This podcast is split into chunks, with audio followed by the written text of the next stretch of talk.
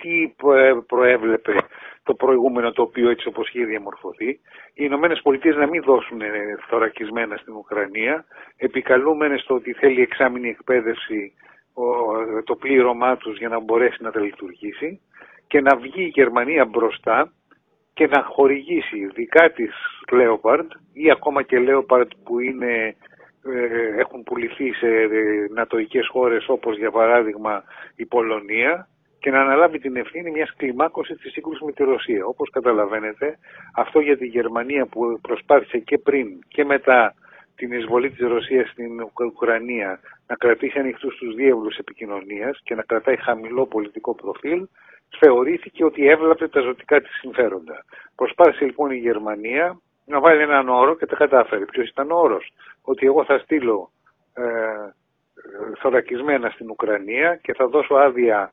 μεταπόλησης των Λέοπαρντ που έχουν αγοραστεί από χώρες όπως η Πολωνία υπό τον όρο ότι οι Ηνωμένες Πολιτείες θα κάνουν πρώτες την κίνηση λέγοντας ότι στέλνουν θωρακισμένα τύπου Άμπραμς στην Ουκρανία.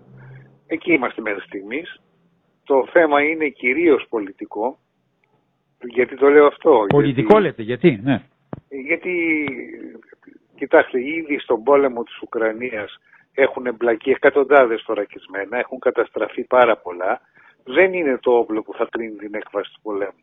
Αυτό είναι απλώς το τα τεθωρακισμένα λόγω των, της μνήμης του Δευτέρου Παγκοσμίου Πολέμου και λόγω της θέσης που έχουν κατακτήσει στην ιστορία παραμένουν ακόμα για όσους δεν είναι ειδικευμένοι στη στρατιωτική τεχνολογία και στα οπλικά συστήματα ένα από τα ισχυρότερα όπλα.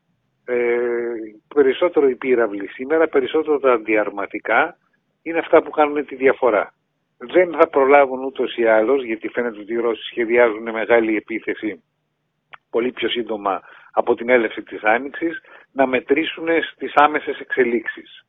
Απλώς ήθελαν ε, οι Ηνωμένες Πολιτείες, οι Ευρωπαίοι της σύμμαχοι και κυρίως η Γερμανία να χρεωθούν μια χειρονομία κλιμάκωσης της πίεσης που εξασκείται στη Ρωσία.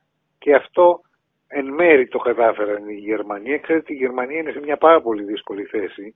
Είναι πατάει σε δύο βάρκες. Και ποιος πατάει σε δύο βάρκες, ξέρετε τι κινδυνεύει να πάθει να πέσεις στη θάλασσα. Δηλαδή, να μην είναι αξιόπιστη ως συνομιλητής μεσολαβητής ούτε με τη Ρωσία, ούτε αξιόπιστος νοτοϊκός σύμμαχος με τις Ηνωμένες Πολιτείες. Μόνο που ο μεγάλος χαμένος του πολέμου που σε λίγο κλείνει ένα χρόνο είναι η ίδια η Γερμανία. Γιατί, γιατί καταστράφηκε η ενεργειακή τη συμμαχία με τη Ρωσία, γιατί ε, πιέζεται να αναλάβει του ύψους στρατιωτικές δαπάνες. Είχε μιλήσει ο καγκελάριος Σόλτς για 100 δισεκατομμύρια. Ξέρετε, η κατάσταση είναι ιδιόμορφη. Η Γερμανία δεν θέλει να αποκτήσει ισχυρό στρατό. Για μια σειρά από λόγους. Πρώτον, δεν αισθάνεται καμία απειλή. Για πρώτη φορά εδώ και πάρα πολλά χρόνια. Από, από Ανατολάς δεν υπάρχει απειλή που να απευθύνεται προς τη Γερμανία. Δεύτερον, δεν θέλει ένα πρόγραμμα ε, αναβάθμιση των ενόπλων δυνάμεων ύψους 100 δισεκατομμυρίων ευρώ ή δολαρίων να γίνει αφορμή για ένα ε, δημοσιονομικό ξεχύλωμα, για κατάργηση δηλαδή της λιτότητας. Και έτσι η Γερμανία προσπαθεί να περιορίσει τις ζημιές.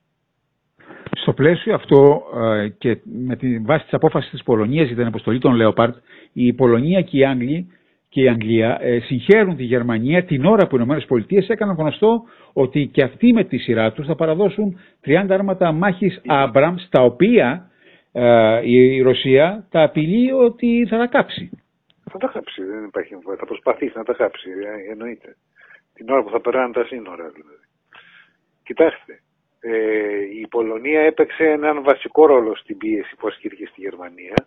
Είπε, είπε ότι θα τα δώσει και χωρίς άδεια μεταπόληση στην Ουκρανία και γενικώς ε, έχει φιλοδοξήσει να γίνει στρατιωτική μεγάλη δύναμη στην Ευρώπη και να, ασκεί, να ασκήσει ηγετικό ρόλο έναντι της ρωσικής απειλής όπως την αντιλαμβάνονται στη Βόρεια Ευρώπη. Δηλαδή Σουηδία, Φιλανδία και οι τρεις βαλτικές χώρες να βλέπουν την Πολωνία σαν το, τοπική περιφερειακή δύναμη σε ό,τι αφορά την διασφάλιση της εδαφικής ακαιρεότητας από τη ρωσική εξανατολών απειλή, επαναλαμβάνω όπως την αντιλαμβάνονται σε αυτές τις χώρες.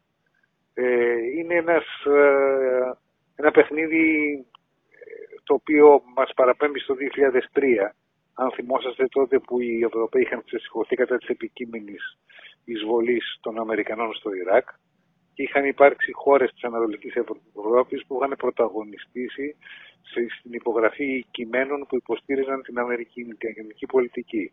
Ο τότε Υπουργός Άμυνας του Bush Ιού λεγόταν Ράμοσφελτ και είχε μιλήσει για μια νέα Ευρώπη. Ε, ξαναβρίσκει ουσιαστικά τι διαμείνει οι Ηνωμένες Πολιτείες και η Πολωνία προς τη Γερμανία, ότι από εδώ και πέρα ε, κάθε φορά που θα κάνετε μια κίνηση στο μέλλον για αποκατάσταση των σχέσεων με την Ρωσία, αυτό θα περνάει μέσω και της τάσης της Πολωνίας. Δηλαδή, αν η Πολωνία συντηρεί για μακρό χρονικό διάστημα εντάσεις με τη Ρωσία, θα είναι πολύ δύσκολο για τις υπόλοιπες χώρες της Ευρώπης που θα θέλουν μια αξιομάλυνση των σχέσεων με τη Μόσχα να προχωρήσουν προς τα μπροστά.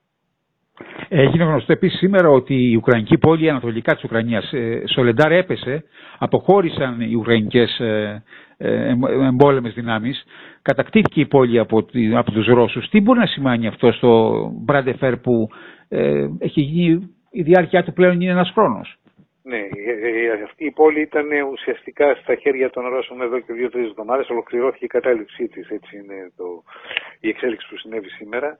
Το ερώτημα είναι αυτή τη στιγμή ε, αν η Ρωσία μπορεί να πάρει πρωτοβουλία κινήσεων ώστε να πιέσει την άλλη πλευρά να καθίσει στο τραπέζι των διαπραγματεύσεων. Είναι ένα στίχημα. Δηλαδή, όσο αυτός ο πόλεμος παραμένει στατικός και πόλεμος χαραχωμάτων, όσο η Ρωσία δεν δείχνει ότι έχει ανακτήσει πρωτοβουλία κινήσεων, τόσο δεν θα υπάρχει πολιτική λύση. Θα δούμε στις επόμενο μήνα, τις επόμενες εβδομάδες, αν οι φήμες που λένε ότι ετοιμάζουν οι Ρώσοι επίθεση από όλα τα μέτωπα από τη Λευκορωσία στο βορρά, από τον Ντανιέσκ και τον Λογκάν στην Ανατολή και ακόμα και επίθεση στην παράκτια περιοχή που έχει απομείνει στην Ουκρανία, δηλαδή την Οδυσσό και τον Νικολάγεφ, θα δούμε. Πάμε στα τουρκικά λίγο θέλω το σχόλιο σας ε, όσον αφορά και την πρόθεση της ε, Τουρκίας από τη στιγμή που δεν παίρνει τα βελτιωμένα τα υπερσύγχρονα F-16 ε, θα αναγκαστεί να πάρει λέει από την Αγγλία τα Eurofighter. Τι μπορεί να σημαίνει αυτό; Σημαίνει ότι, ότι ο Ροδογάνης στην αισθάνεται ότι δεν μπορεί να τραβήξει το σκηνή και να απειλήσει παραδείγματος χάρη να πάρει ρωσικά αεροπλάνα τύπου Σουχόη. Δεν το κάνει αυτό αυτή τη στιγμή. Άρα επιλέγει ε. μια ανατοϊκή χώρα για να πάρει από εκεί. Μια, μια, μια ανατοϊκή χώρα, ένα στενό σύμμαχο των ΗΠΑ, λέγοντας ότι με αναγκάζεται και πάω εδώ. Εγώ τα δικά σας αεροπλάνα ήθελα. Τώρα στην Τουρκία ο σημερινός τύπος μιλάει για σενάρια ότι έχουν προτείνει οι Αμερικανοί στους Τούρκους να δώσουν οι, οι Τούρκοι τους S-400 στην Ουκρανία και να πάρουν τα F-16 που θέλουν με αυτή την ανταλλαγή. Αλλά το βρίσκω πολύ τραβηγμένο ε, από τη μία μέρα στην άλλη χωρίς καμία προετοιμασία η Τουρκία που στέκεται με ίσες αποστάσεις ανάμεσα στη Ρωσία και στη Δύση να κάνει τέτοια απότομη στροφή. Αν και, ξέρετε, η Τουρκία συνηθίζει τις απότομες στροφές. Δεκέμβρη του, Οκτώβριο του 2015 είχε ε, καταρριφθεί ένα ρώσικο αεροπλάνο στα σύνορα Συρίας-Τουρκίας και είχε σκοτωθεί ο πιλότος και είχε υπάρξει σοβαρή κρίση στη σχέση των δύο χωρών και μερικές μήνες, μήνες αργότερα ο Ερντογάν έπρεπε στην αγκαλιά του Πούτιν. Κύριε Καπόπουλε, ε, επίσης έγινε γνωστό σήμερα ότι η Φιλανδία ε, ήρε το εμπάρκο για, ε, προς την Τουρκία για εξοπλισμό και θα πωλήσει όπλα της, ενώ αυτό ίσχυε από το 2019 όταν είχε κάνει την επίθεση η Τουρκία στην Συρία. Αυτό πόσο μπορεί να μας ανησυχεί εμάς; Ε, δεν είναι τα όπλα που παράγει η Φιλανδία και τα οπλικά συστήματα δεν είναι συστήματα που δεν μπορεί να τα βρει από, από, από αλλού η χώρα μας αν αυτό είναι το πρόβλημα. Άρα, άρα δεν, δεν, δεν μπαίνει κάποια ανησυχία. Ναι. ναι. Συμβολικό είναι και το κάνει αυτό η Φιλανδία για να πιέσει έμεσα ή άμεσα, αν θέλετε, για, για να, μπει, να, να άρει το εμπάρκο της Τουρκίας και να μπει η Φιλανδία στο ΝΑΤΟ. Εκεί αποσκοπεί η χώρα. Ναι. Εθνικό Συμβούλιο Ασφαλείας συνεδριάζει σήμερα και θα μονοπολίσει το, ε, το θέμα της Ελλάδας και οι εξοπλισμοί της χώρας. Ναι, ε, έχουμε μπει σε προεκλογική περίοδο μην περιμένετε χειρονομίες συμβιβασμού και συνδιαλλαγής από τον Ερντογάν μέχρι να γίνουν εκλογές. Ναι. Και δεν είμαι και πολύ σίγουρος τι θα συμβεί μετά τις εκλογές. Γιατί ξέρετε, όποιο και να είναι το αποτέλεσμα, δηλαδή είτε χάσει ο Ερντογάν είτε τις κερδίσει, η χώρα μετά τις εκλογές θα μπει σε ένα νέο κύκλο αποσταθεροποίησης, γιατί η μία πλευρά δεν υπάρχει περίπτωση, δηλαδή ο χαμένος να μην αμφισβητήσει το αποτέλεσμα. Ε, οπότε και, το, και η μετάθεση σε μετά, μετά τις εκλογές, ούτε αυτό είναι σίγουρο. Δεν πρόκειται για μια συνηθισμένη μετεκλογική περίοδο μιας δημοκρατικής χώρας όπου η κυβέρνηση, η κυβέρνηση που είναι πρόσφατα αναβαπτισμένη στη λαϊκή ψήφο έχει περιθώρια ελιγμών. Πρόκειται για μια συνέχεια της χρόνιας κρίσης στην οποία βρίσκεται η Τουρκία. Θέλω να σας ευχαριστήσω και εγώ για την αυτό, ε, κύριε Κακόπουλε, για το, για το σχόλιο σας στις τελευταίες διεθνείς εξελίξεις. Καλό σας βράδυ. Καλό σας βράδυ. Να είστε καλά.